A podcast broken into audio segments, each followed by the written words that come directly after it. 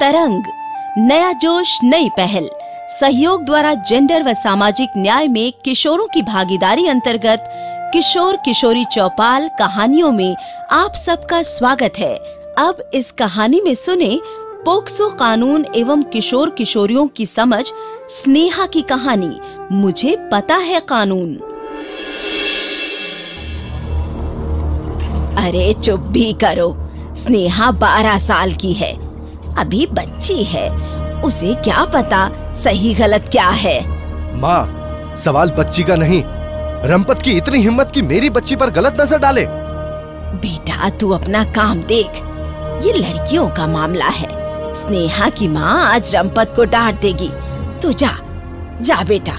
माँ, मैं रंपत को सबक सिखा कर रहूंगा। जिस हाथ से उसने मेरी बेटी को छुआ है, मैं उसका वो हाथ तोड़ दूंगा। अरे बहू सुन, तू जरा इस बिगड़ैल बेटी को समझा, इससे कह बाहर की बातें घर में नहीं करते। माँ, स्नेहा समझदार है, उसे अपना बुरा भला सब समझ में आता है। माँ, रंपत को अब पता चलेगा कि लड़कियों को बच्ची समझकर उनके साथ छेड़छाड़ करना क्या होता है। बहू, करवा दी तेरी लाडली ने जगह साई। अरे अब क्या तमाशा करके आई है तू। माँ, पॉक्सो कानून में रंपत की शिकायत दर्ज कर दी है। लो कर लो बात। अरे तुझे कौन ब्याह कर ले जाएगा, तूने तो हमारे परिवार की इज्जत मिट्टी में मिला दी है। बेटी, पुलिस तक बात नहीं जानी चाहिए थी, मैं रंपत की अकल अपने तरीके से ठीक करता। पिताजी, कानून को अपने हाथ में नहीं लेना चाहिए।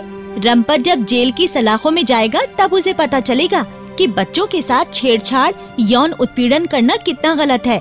हाँ पिताजी, ये कानून सिर्फ लड़कियों पर लागू नहीं होता, ये 18 से कम उम्र के लड़का लड़की दोनों के लिए लागू है। बेटी, क्या है ये पोक्सो कानून?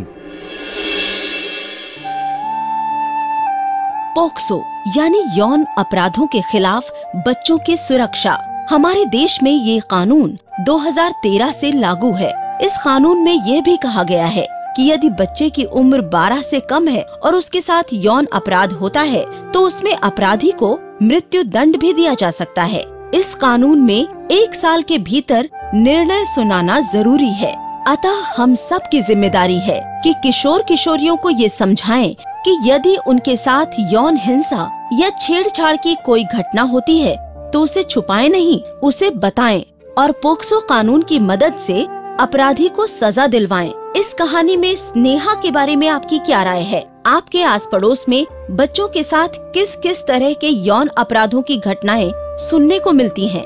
किशोर किशोरियों की क्या भूमिका हो सकती है कि उनके साथ होने वाले यौन अपराधों को रोका जा सके? उपरोक्त सवालों के जवाब आपको दिए गए व्हाट्सएप नंबर पर लिखकर भेजना है।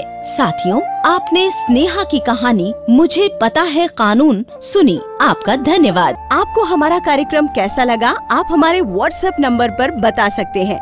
हमारा व्हाट्सएप नंबर है 7376529839।